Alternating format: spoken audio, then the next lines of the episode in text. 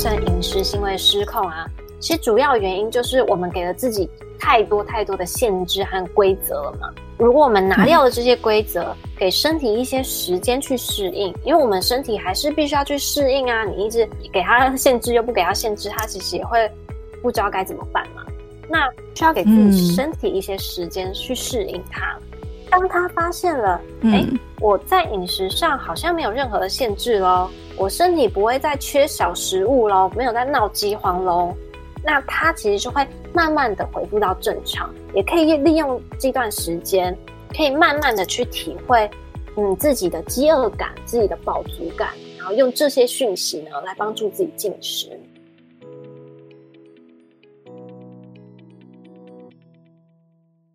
讲到营养师，你第一个会想到的是什么呢？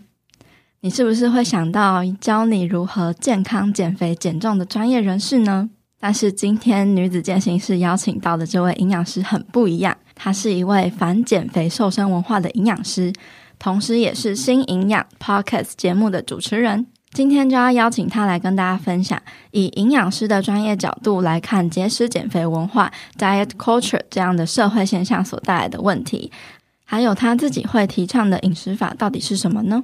另外，在节目开始之前，想先跟你说声不好意思。因为我们这一次呢，也是一样用远端录音的方式，所以在跟来宾收音的部分有一些杂讯的问题，我们一直找不到解决的办法。但是因为来宾非常认真的准备访谈的内容，所以这一集呢也是非常值得你来收听的。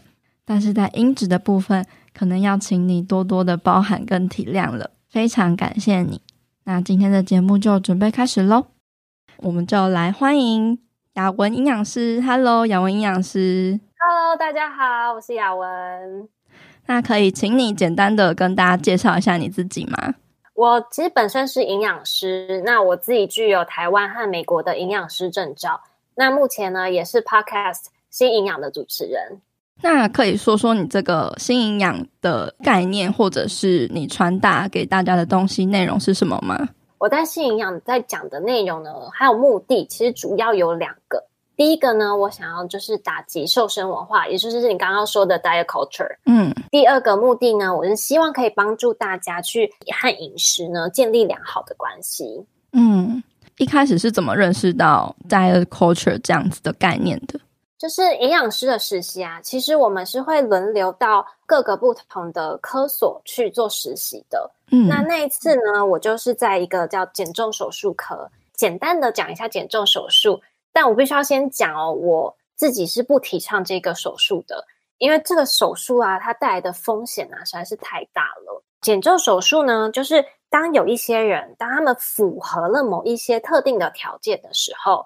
他们是可以考虑用手术呢来帮助他们减重的，所以这不是每一个人都可以做的哦，就是你一定要去符合他某一些条件，才可以做。这些病人呢，他们在手术前跟手术后呢，其实他们都必须要跟随着很严格的饮食控制。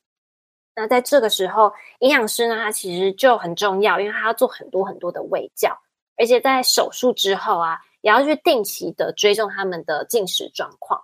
其实一开始我超级期待这个呃实习经验的，我自己很喜欢做营养卫教，可是后来啊就觉得压力超大。那个压力不是什么实习的工作啊，或者是作业很多那种压力很大，而是我自己心里面的压力很大。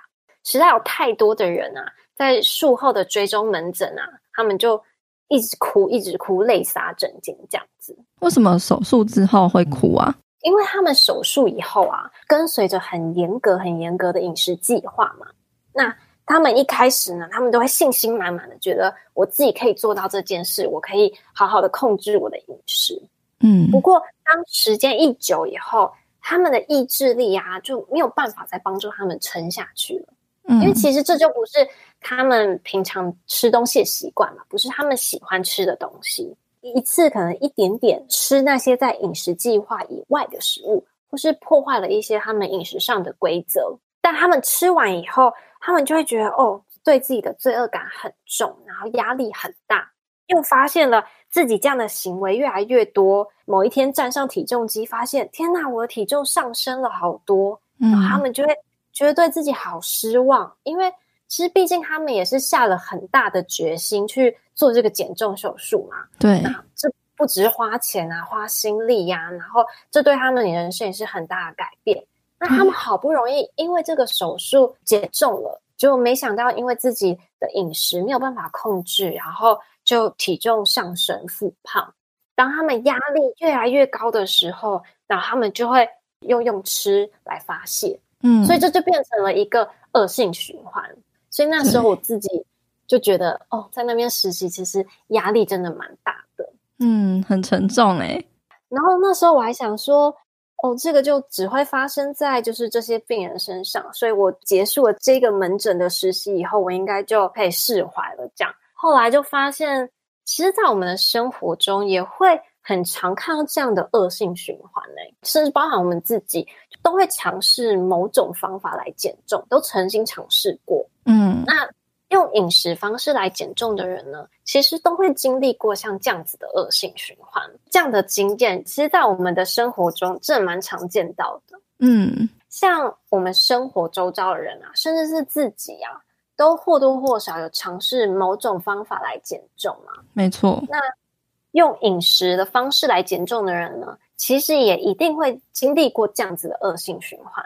所以，就这一次的经验呢，让我去重新思考了体重和健康的关系。嗯，然后到现在，我会觉得，其实体重它不是衡量健康的唯一指标。我不是要否定体重和健康的关系。因为其实从我们在学校啊，或是到现在一直有不断更新的科学数据显示，就是体重和健康或者是身体上的疾病是有相关性的。但是相关性呢，它不等于因果关系啊，就不是因为你肥胖而导致了怎么样的疾病吗。而且没有人可以保证你减重以后你就一定可以变健康啊，不然看看刚刚那些手术的患者。他们因为手术瘦了这么多体重，但最后呢，也有复胖，也有饮食失调，甚至有很多人有心理上面的疾病，嗯，反而不健康了。现在的我们好像都会过度的把健康啊、美丑或者是肥胖，把这些东西连接在一起，造成很多人呢会对食物啊、对体型的感受都变掉了。很多人会害怕吃东西，害怕变胖，甚至会有那种。对于肥胖的人会有一些恐惧感，所以大家就会一昧的追求不适当的减肥方式，或者是去批评别人的体型啊、饮食啊，或是生活形态等等。到后来呢，才知道哦，原来这样的现象其实叫做 diet culture 瘦身文化。那这样的现象其实太常见了，我们就会觉得习以为常，而没有去想过这些想法是不是正确的。是不是合理的？我们没有去怀疑过，其实他这种想法其实是不正常的。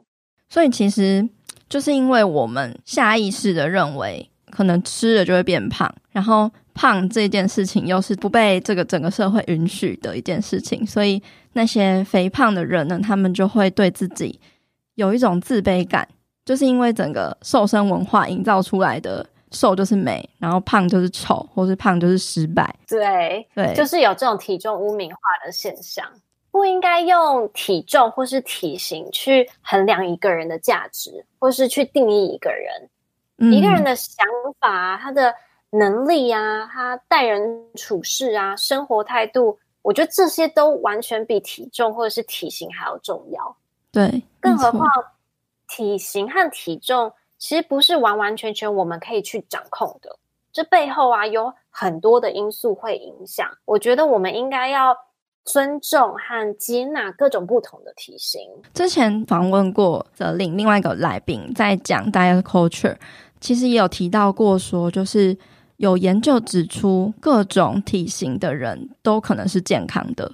呃，每一个人会有不一样的预设体重，就是 set weight point 这个东西。那你的看法是什么？嗯、呃，你们刚刚讲的那个各种体型都是健康的，那个其实就是叫做，嗯、其实它有个理念叫做 health at every size。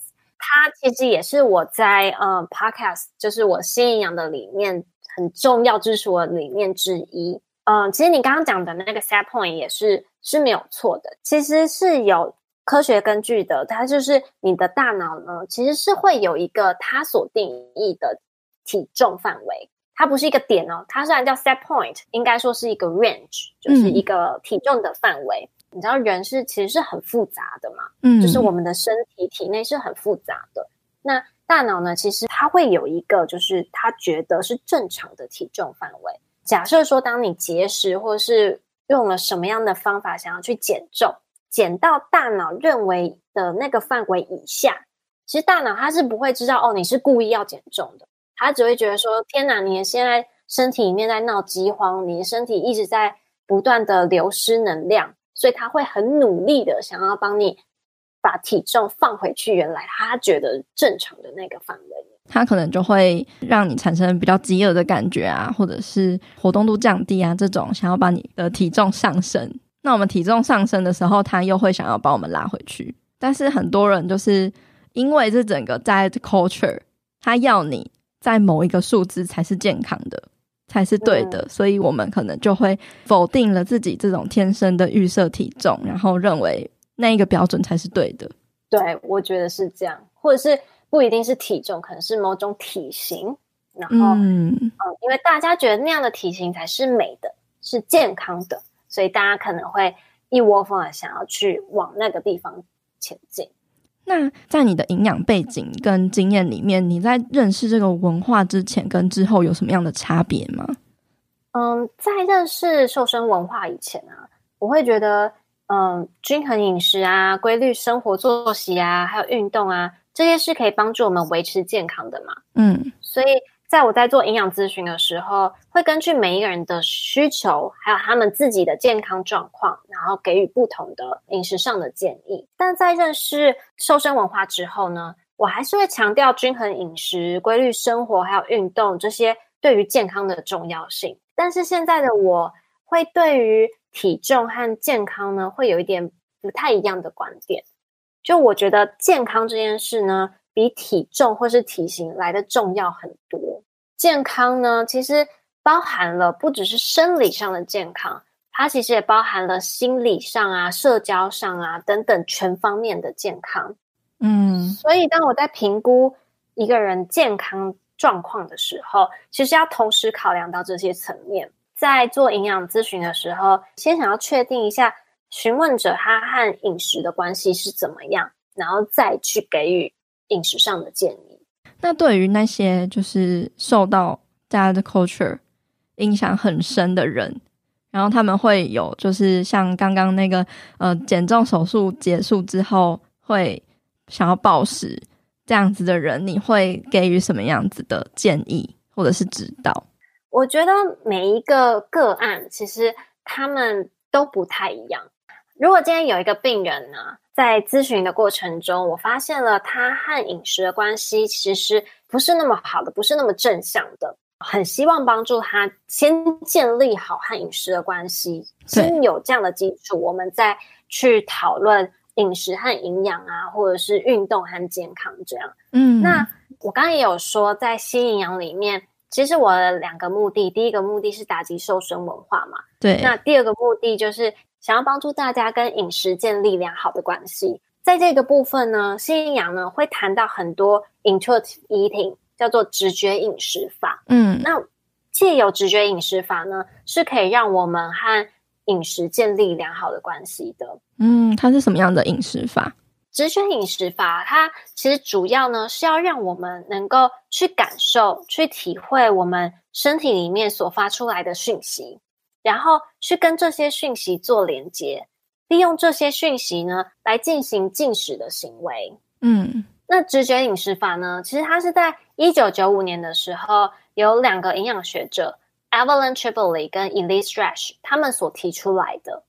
主要呢，他们是希望大众啊可以摆脱饮食上的限制，回归到最原始我们。饿了就会吃，然后饱了就会停止进食的那种状态。嗯，直觉饮食法和其他饮食法最大的不同呢，就是直觉饮食法它是靠着内在的讯息去做进食的选择的。嗯，而其他的饮食法，他们是靠外在的规则去做进食选择的。嗯，所以这是他们最大不一样的地方。我觉得现在我们外在啊，都有太多的声音告诉我们：哦，你你应该要怎么吃啊？或者是都会把食物贴标签，就会归类什么好食物、不好的食物、健康的食物、不好不健康的食物。嗯，就有太多的规则要去跟随了，好像都没有好好的去聆听自己要什么。自己想要什么啊，或是需要什么？这个是不是因为我们本质上就是因为不知道自己要什么，然后觉得别人讲的东西好像是对的？我觉得其实有一点像是双向，就会觉得说哦，别人好像都是对的，然后你就会去 follow 他，嗯，你就会去听他的讲法，然后这样的行为越来越多了以后，其实会慢慢的让我们自己对自己没有那么多的信心。不会愿意去相信哦，我们其实是有能力可以听听看自己的声音的。但是那些内心的声音会不会是哦，我一直想要吃薯条、汉堡？就是如果我完全相信我身体的声音，那就真的会去吃那些东西。完全就是大家会问我的，我已经被问了好多次这个问题。就是当我在跟大家介绍哦，什么是直觉饮食法的时候，他们一定会第一个问题就问我说。那如果我这样就是想吃什么就吃什么，然后不就会大失控吗？我就会狂吃你刚刚说的薯条啊、炸鸡啊、蛋糕啊，不就会大暴食吗？那这样子，嗯、这样真的可以听我的声音吗？对。不过这个问题啊，我必须要很诚实的告诉你，这样的状况啊，暴食啊或者失控，真的很有可能会发生，就是因为我们已经压抑自己太久了嘛。不断的在饮食上面有很多的控限制，嗯，就像刚刚说的，你不能在这个时候吃东西，或者是你不能吃这个东西。所以，当我们想要去学习或是执行这样的直觉饮食法的时候，你就会开始要拿掉你所有的饮食里面的那些限制和规则嘛。这个时候，就真的很有可能会造成饮食上的失控。这个其实很像 cheat day 的现象。就是很多人现在不是就是饮食控制的那一段控制期间，然后可能会挑个几天，然后可能就会放纵自己，想吃什么就来吃什么，就是有一种用这种方式来奖励哦，我之前好几天的饮食控制都做得很好这样子。但其实这样啊是叫做放纵，它不是跟随自己的愿望，不是去听自己心里面的声音。其实 cheat day 它其实是个饮食失控的行为，嗯、就像刚刚说的，可能。你一开始从事的饮食，呃，直觉饮食法是会失控的，是会暴食的，但它不是真正的直觉饮食法。如果我们往回看回去的话，嗯，会造成饮食行为失控啊。其实主要原因就是我们给了自己太多太多的限制和规则了嘛。如果我们拿掉了这些规则，给身体一些时间去适应，因为我们身体还是必须要去适应啊。你一直给它限制，又不给它限制，它其实也会。不知道该怎么办嘛？那需要给自己身体一些时间去适应它。嗯。当他发现了，哎、嗯，我在饮食上好像没有任何的限制喽，我身体不会再缺少食物喽，没有在闹饥荒喽。那他其实就会慢慢的恢复到正常，也可以利用这段时间，可以慢慢的去体会，嗯，自己的饥饿感，自己的饱足感。然后用这些讯息呢，来帮助自己进食。诶，我说到这一段，我还蛮有感的，就是因为我可以分享我自己，我其实是一个暴食症患者，现在目前已经康复的状态。然后我前阵子我就是尝试了一种饮食法，叫做 All In，就是我有看过那个 The Fuck It Diet 很红的一本书。对对对，去他的饮食法，然后我真的就是尝试着，说我完全就是拿掉了恐惧标签，还有任何的限制，然后我可以一整天我都完全吃加工食品，或是一整天都是高碳水的食物，然后我觉得很开心。这个其实不太容易，因为我也是走了快一年的时间，然后中途也是有曾经就会一直想要限制，可是后来。慢慢练习放掉限制的时候，我有发现我不会想要一直整天都吃加工食品，放任这个失控，我就是让它发生，然后不会去 judge 那个失控的好或不好。渐渐的，这个失控就会慢慢的找到一个平衡点。虽然说，诶，我也是有变胖，可是我觉得我跟食物的之间的关系是已经修复，就是你不再会有那种罪恶的感觉，就是它可能在你以前的定义里面，可能不是一个那么好的食物选择。想吃可以吃，但你也知道什么时候该停止了。对对，就是已经知道那个饥饿感跟饱足感，嗯、然后满足感是什么，吃到某一个程度我会不舒服的感觉是什么。嗯、所以很多人他们现在都想要看到的是速成，减肥也好，或者是假设说你想要尝试这种直觉性饮食法也好，就是他们可能都会有一种哦，我短时间内就一定要赶快看到成效，短时间内就。一定要赶快学会哦，什么样子叫做直觉性饮食法？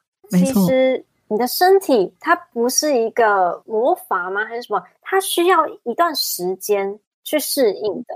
它不是一个开关，就开跟关。它不是一个机，就是一个机器。就像你说的，开关开你就可以怎样，关你就可以怎样。很多人都会是哦，我尝试 A 饮食法，然后复胖，好像没用了，然后。又失落一下，然后换 B 饮食法，然后要换 C，换 D，就你的身体必须，它很忙诶、欸，他必须要去，就是去适应你这些东西，然后你又很想要赶快看到成效，这不是那么实际的方式。嗯、这段时间，当你给身体一些时间去适应，然后你也要慢慢的去摸索你自己的身体的感受，才可以慢慢的真正的走到直觉性饮食法。所以这是需要像你刚刚讲的，就是需要很长的时间，你自己可能也是有一年之间的时间去尝试嘛。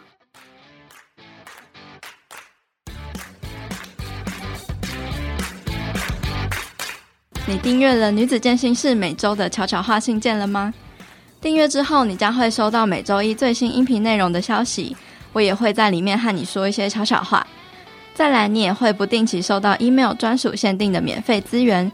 健身健康知识，或者是一些心得分享。再来，你也可以抢先收到未来活动跟计划的最新消息，或者是优惠资讯哦。想订阅的话，欢迎你到我们的官方 IG Girl Power Room 的首页网站中，点选订阅连结，你就能收到女子健身室的好康资讯喽。另外，你加入了我们的脸书私密社团了吗？这个社团会延续广播节目话题的讨论。也会分享与交流各种有关女生健身、健康饮食、体态目标、增加自信，还有身心灵成长的话题，让女孩们可以有一个温暖又能得到帮助的小天地，持续陪伴你成长跟前进。如果你有什么问题，都欢迎在社团里面提出。如果你也想要加入社团，一起变得更好的话，欢迎你在脸书搜寻社团的名称“女子健心室”，陪你健身也健心。期待在社团里见到你哦。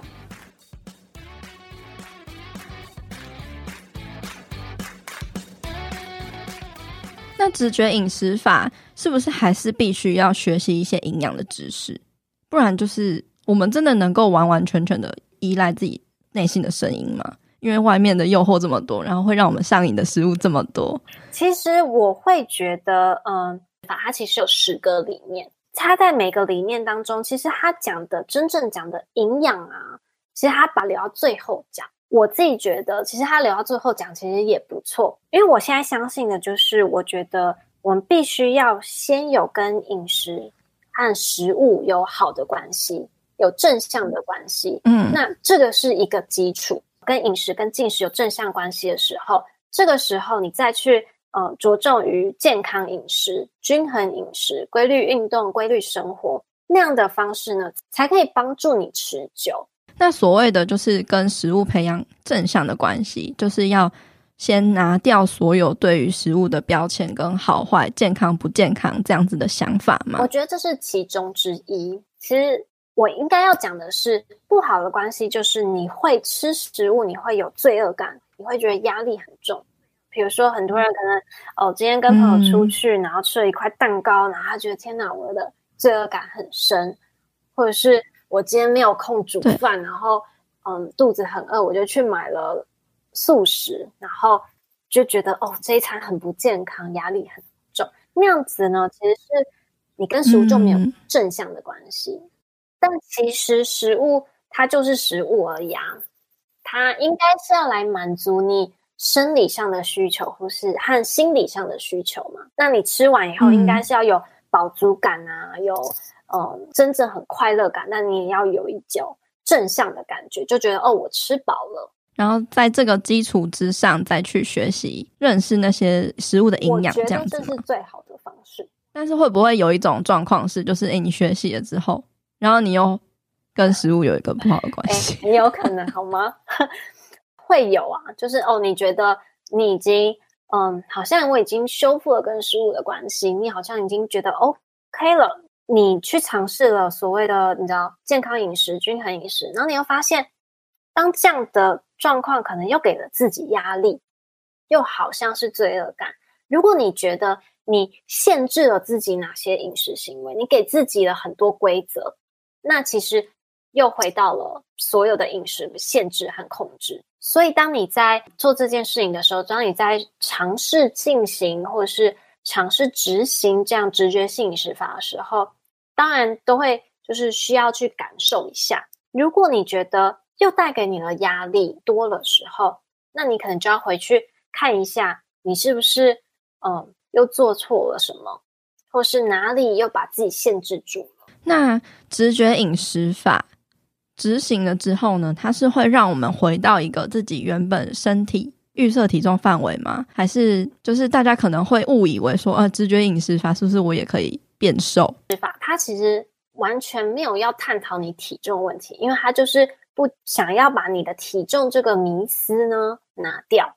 所以真的啦，没有任何一个饮食法可以保证你一定可以减重，或是反过来一定可以增重。就像我刚刚说的。其实体重不是只有你进跟出，吃进来跟运动出去、消耗出去这样子的加减关系那么简单，没有办法可以保证你直觉性饮食法就一定可以帮你减重。但我觉得它可以带来更多不同的好处。像我自己执行了直觉性饮食法以后啊，我自己是真的觉得快乐很多。所以你之前也不是遵从这种饮食法的？嗯，应该说我因为我自己是营养背景的嘛。所以很容易就会把食物归类好或不好，健康或不健康。你看到一个食物，然后你可能就觉得，嗯，里面好像有一些不应该吃的东西，然后你就会 开始解析它的成分，就会开始点，然后或者是你觉得，嗯，这个热量好像有一点超过 一天可以吃的热量范围。自己也是就是尝试了直觉性饮食法，嗯，那我真的是觉得它让我真的比较快乐。我可以真的可以去品尝这个食物，它的尝起来怎样，闻起来怎样，嗯，比较可以融入在每一个聚餐里面。像很多跟家人朋友的聚餐啊，然后一定都会有食物嘛。那以前我就是可能会觉得说，哦，这食物里面有一个看起来超好吃，可是好像有那么不健康的影子在里面，那我可能就会。觉得我吃了以后，我整个聚会的时候，我就会脑袋一直想：天啊，我刚刚吃的那个东西，然后好像不是那么的健康，那该怎么办呢？导致我没有办法很容易的去融入别人的谈话内容里面。对，你都在想着那个食物，在想着哦，我刚刚吃的那块蛋糕，然后奶油什么都在脑袋里面，那我反而没有办法可以嗯、呃、去。跟别人聊天啊，执行了直觉性饮食法以后，我就不会自己一直在去想哦，我刚刚吃了什么东西，什么该吃，什么不该吃，不会让这些念头打扰我和我的家人朋友的聚会，嗯、让你的身心都更加健康的饮食法。哎，而且我真的是觉得，嗯，会比较有饱足感和体力。以前会觉得说，哦，你就是要多吃点蔬菜水果嘛，这些很健康啊。那淀粉可能就适量就好，少吃一点也不错。但其实自己就会觉得超快就会饿了，就要一直去找东西吃，也会常常会觉得没精神啊，常常会想睡觉那种。进执行了直觉性饮食法以后呢，其实自己觉得比较有饱足感和比较有体力。我们都会被一些规则给制约。嗯我觉得可能念营养的也有可能会有这样子的状况。嗯、我自己觉得啦，就是，嗯、呃，可能假设说，嗯、呃，蔬果是营养的，然后可能碳水可以不用这么多的，但是也许每个人的个体不一样啊，你可能就是需要很多碳水，那也许很多碳水呢就是适合你的。其实我是觉得碳水化合物啊、淀粉，其实要吃的足够，就是你当然也不要太多，但也不要太少，嗯、是足够。其实它就是给你身体的能量的来源嘛。对。就是还是要有一个基本认知啦，取得一个平衡。那我其实看到很多国外的营养师都在提倡反对 diet culture，然后也会提倡直觉式的饮食。那你觉得为什么台湾没有看到营养师在做这件事情呢？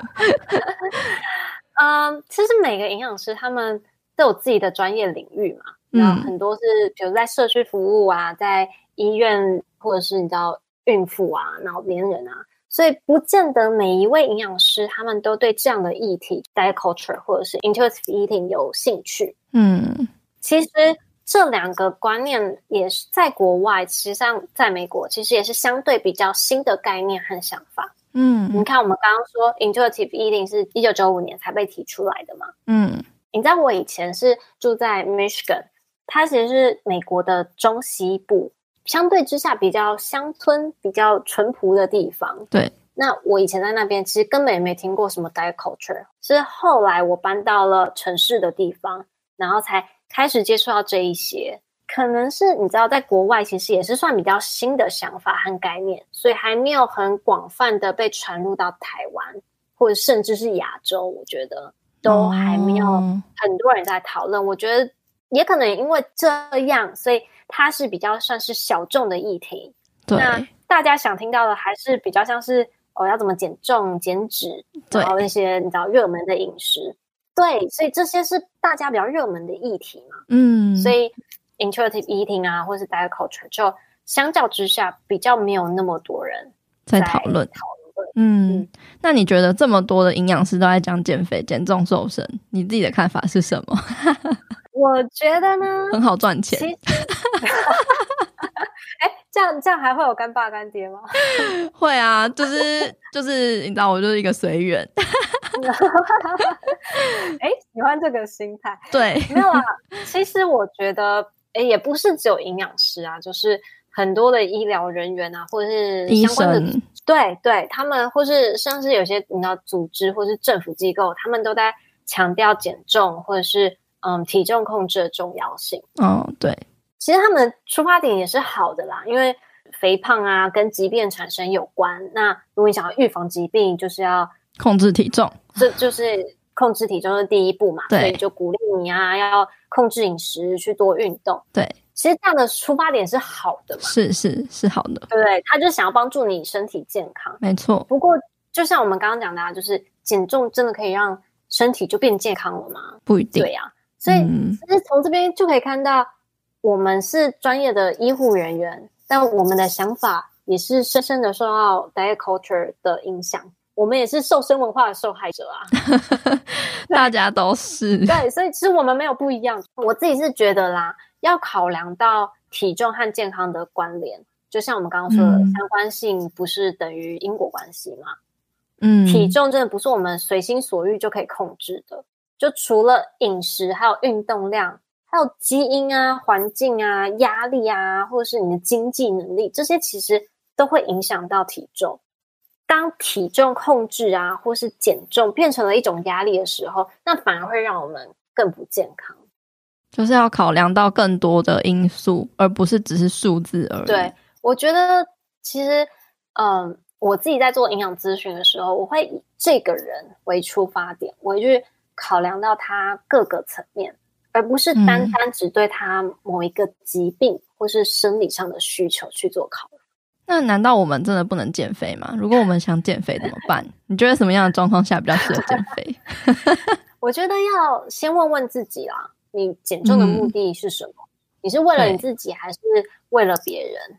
还是你是为了要符合嗯大众对于健康或是对于美的定义而去做减重？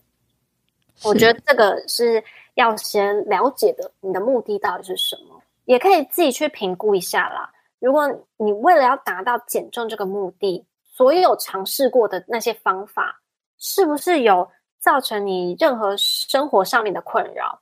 就比如说，你可能就没有办法再很自由自在跟朋友出去吃饭，因为你怕你会破坏了你哪些饮食上的规则，或者是你的生理上有没有什么改变？有没有那种你知道？头晕啊，没力气呀、啊，或者是没有办法专心，或是变成抵抗力很弱，很常生病那一种。嗯，生理的讯号。评估一下你心里面心理上的压力，有没有比较忧郁啊，或者是有没有饮食失调的状况出现。对，如果你的心态上都是正确的，然后你还是想减重的话，真的是会需要呃去找一个专业的营养师来咨询。嗯，因为有一个专业的人士来帮助你，其实你自己也会比较放心啊，而且也比较知道那个方向吧，不会太盲目跟茫然。他们可能也可以关注到你没有注意到的状况，对，更全面性的去看待你这样子。那你觉得就是？如果我们可以摆脱 diet culture 的话，它的优缺点是什么？还有我们应该要如何真正的去摆脱 diet culture？我觉得优点啊，嗯，第一个就是可以找回主控权，然后你可以释放你自己，你就不用再跟着这些外在的规则来限制自己了。嗯，你也可以学会怎么样去爱自己和照顾自己，自己的完美和不完美。然后让自己可以感到真的很开心，这样子、嗯、就是做自己，而且你也可以把重心啊放在更重要的事情上。事情上，嗯，啊、真的，有家人啊，你的工作啊，或是你的兴趣啊，或是宠物之类的，你的生活，你的人生，其实有更重要、更重要的是比体重或体型还要更重要的是值得你关注了。没错，缺点其实很难做到。太多声音，到处都是瘦身文化的声音啊！即使我自己相信，嗯，瘦身文化是不好的，但是因为跟我相反的声音实在是太多、太大声了，你要去抵抗这些声音，嗯、其实是非常非常具有挑战性的啊！那种感觉就很像自己在孤单的在打仗一样。对，手无寸铁，你只拿着那个木棍，对，对，你就自己一个人，然后面对成千上万的人。反对你的人，这样，而且搞不好弄不好，你自己原本相信的那些信念会被动摇。所以我觉得，其实它的优点很多，但是真的不是那么容易做到。所以，嗯，这也是为什么我想要开心营养的原因，就是想要把这件事情让越来越多人知道，众人的力量，然后一起来打赢这一场，一起来打仗，对，一起来拿着你的武器来打仗。对，女子健心室也一起加入，一起一起，我们全部一起 打击瘦身文化。对，对啊，好，真的不容易，就是更多人开始意识到这件事情，然后想要开始做这件事情。而且，至于要怎么样摆脱瘦身文化，我觉得批判性的思考真的蛮重要的。资讯量实在太多，网络上资讯。随处可得啊，就那么多的资讯，真的不要一昧的就接受他们，因为你要去思考它这个资讯的来源是不是可信的，那它里面的内容呢，是不是有道理的，是不是有办法说服你的？嗯、就是你要有自己的想法啦，嗯、要有自己的呃思考能力，去来判断说、嗯、这样的讯息是不是值得你吸收的，对。因为那些讯息的背后，可能都有他想要传递给我们的信念跟价值观。就是如果你在表面上你是看不到的，但是你会默默的去就接收到。对，就是如果你是很被动的去吸收这些讯息的时候，你会很容易迷失。哇，很难呢。可是又又要学习。对，所以就是非常难。我自己就是每天也常常在跟自己打架。嗯，真的，我觉得是一个不断犯错跟。反思的一个过程吧。嗯，件事都是这样，你不可能很完美的，一开始就知道你要什么。对，每一件事情都是、嗯、他们说叫 trial and error，就是你去试，不对了再试别的，再不对了再试别的。对，好，那最后大家应该要怎么找到你呢？我的 podcast 叫做新营养，那它在 Apple Podcast、Google Podcast、Spotify。SoundOn 跟 YouTube 上面都可以找到，也可以在我 Facebook 和 Instagram 上面搜寻张雅文营养师，或者是 Y A W E N R D 这个 ID 可以追踪我。嗯，补充一下，就是呃，雅文营养师的这个新营养的心是爱心的心，哦、对，是心理的心。对对对，心理的心。自己也有呃个人网站，就是雅文 RD.com，Y A W E N R D dot C O M。那里面呢，可以得到很多有关于性营养和我自己个人的资讯。嗯，好，那相关链接我也会放在呃我们音频的资讯栏里面，可以让大家去点击看看雅文营养师的这些资讯。那最后呢，我想请雅文营养师就是送给大家一段话或是一一句话。大家听完这一节内容之后啊，可以找一个时间，然后找一个很安静、很舒适的环境，好好的跟自己去对话。你可以问问自己，你想要什么啊？你相信什么？然后你可以做得到什么？然后去设定自己的目标。不管你今天啊是不是想要尝试直觉性饮食法，或者是你想要跟随其他的饮食法，你都要去了解它的利和弊，然后去思考这样的饮食法到底适不适合你，到底适不适合你的生活啊，或是你的身体。如果你本身啊是有疾病，或是有疾病加主食的时候，如果你想要尝试任何饮食法之前，一定要记得去咨询专业的营养师和医师，因为你要清楚的知道所有的风险。没错，好，今天谢谢雅文营养师来到我们的节目，谢谢，很开心，真的很开心可以听到不一样的营养师的声音，我觉得很难得，谢谢。希望你可以继续坚持，我会努力的。每天跟自己打架，还是要努力坚持下去。没关系，我们一起打。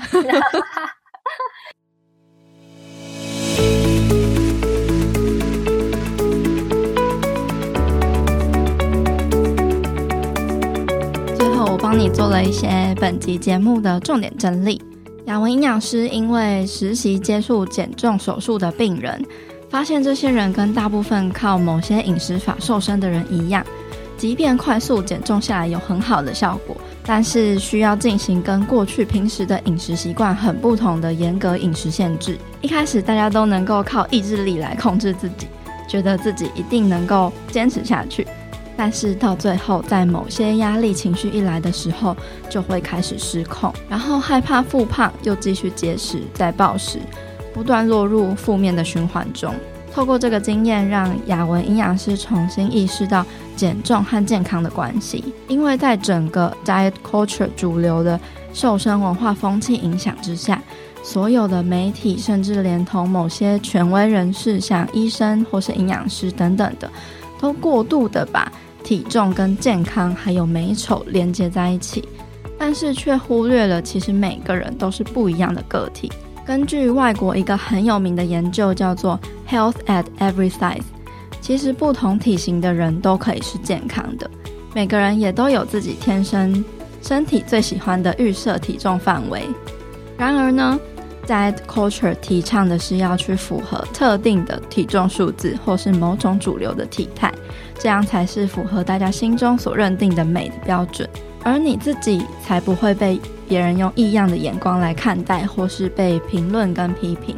在这样的文化风气背后，操控的本质就是每个人心中害怕不被接纳、不被爱的恐惧感。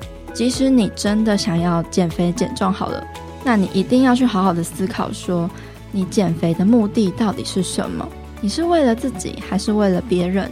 还是为了要符合大众对于健康或是美的定义呢？为了减肥而尝试的方法，是否有造成你任何生活上的困扰，或者是生理上的改变，甚至是心理上的压力呢？总而言之，再怎么样，请一定要先追求身心上的健康，而体态就是附加价值了。谈到饮食法，雅文营养师最提倡的就是直觉饮食法。它是让我们自己去感受、去体会我们身体发出的讯息，跟这些讯息去做连接，然后根据这些讯息来吃东西。这时候你可能就会想说：“嗯，我心中的讯息如果都是汉堡、薯条、炸鸡、蛋糕、珍珠奶茶，怎么办呢？如果我真的相信了这些讯息，我不就会失控暴食，然后变得不健康了吗？”雅雯营养师说。就是因为过去有很多的饮食规则跟限制，让你压抑了太久才会暴食。所以在你抛弃掉过去那些饮食规则，开始尝试直觉饮食的时候，你也是要让身体去慢慢适应，让身体知道你不会再限制它，再闹饥荒了。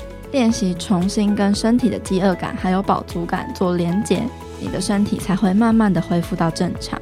这边的这个概念呢，我也在之前我大力推荐的书《不节食的美好生活提案》里面有提到。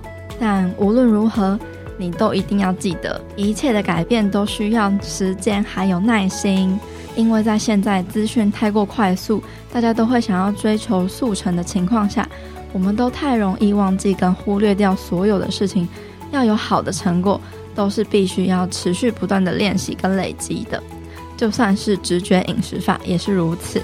在直觉饮食法中呢，有十个原则概念，而营养其实是被放在最后的。两位营养师也非常认同，其实我们应该是要跟食物培养良好正向的关系。你不会再因为食物而有罪恶感或是压力的时候，再去做健康均衡的饮食，还有规律运动，这样才能够帮助你长久的执行下去。而当你摆脱 diet culture 的优点，就是你会更懂得照顾自己，还有爱自己。找回生命的主控权，你会发现还有更多比起关注体重、体态还更重要的事情可以去做。但是呢，缺点就是很难做到，因为会反对你的声音实在是太多啦。你原本相信的信念很容易就会动摇。所以，面对 diet culture，最重要的就是你必须要有独立思考、批判性的思考能力。因为现在有太多太多的资讯，其实都不一定是正确的。也有很多的资讯会伪装成健康良善的外表，但是其实是在传递 diet culture 的信念还有价值观。所以你要有自己的想法跟思考能力。在我们第三十九集的节目中就有聊到说，我们要怎么用科学的精神来面对这个资讯爆炸的时代。如果你还没有听过的话，我也非常推荐你再回去收听。那在节目最后呢，我依然要来谢谢一位赞助的听众朋友的留言。这位是 Bagel 的朋友，他在八月十九号的时候赞助了我一杯六十元的咖啡。他说，因为朋友的介绍听了佩的节目，虽然我还是很软烂，没有真的开始好好减重，但是可以在什么都还没做之前，就可以先获得正确的知识，跟调整到正向健康的心态，我觉得非常的幸运。希望佩可以分享更多的经验给大家哦。谢谢 Bagel 的朋友，希望你在听完这一集的节目之后，你可以了解到，嗯，没有开始好好减重这件事情并不软烂，减重成功呢也不一定是好事，而且也没有比较厉害。我们应该要打破体重跟健康，还有美丑以及个人价值之间的关系。我始终相信呢，我们要追求的并不是减重，而是去打造一个全面都健康又美好的人生。你可以找个安静的时间，好好坐下来跟自己对话，问自己说：你真正想要的是什么呢？真的是减重吗？还是隐藏在减重表面下的事物呢？当你持续不断地问下去，你就会慢慢的有答案了。很期待你可以把这个答案分享给我。那一样的，如果你喜欢这个节目的内容的话，也欢迎你多多分享出去。你可以截图这一集节目的内容。贴在自己的 IG Story 上，tag 我，或者是女子健心室的 IG 账号，或者是雅文营养师的 IG 账号，让我们知道你有在收听，也让我们知道这个节目的内容对你有什么样的启发跟帮助。也欢迎你可以到 Apple Podcast 上面帮我们这个节目打五颗星，并且留下你的回馈跟评语，我每一则都会很仔细的阅读，不管是任何意见或者是。鼓励的话，我都非常期待看见你任何的回馈，因为你的这些鼓励呢，都是支持我继续创作更多的好内容给你的满满动力。我也非常非常感谢每一位长期关注跟支持女子健心室节目的你。最后，我希望你永远都要记得，你往前踏出的每一小步都是累积，都是进步。所以，为自己走过的路喝彩吧！女子健行室，我们下次见喽，拜拜。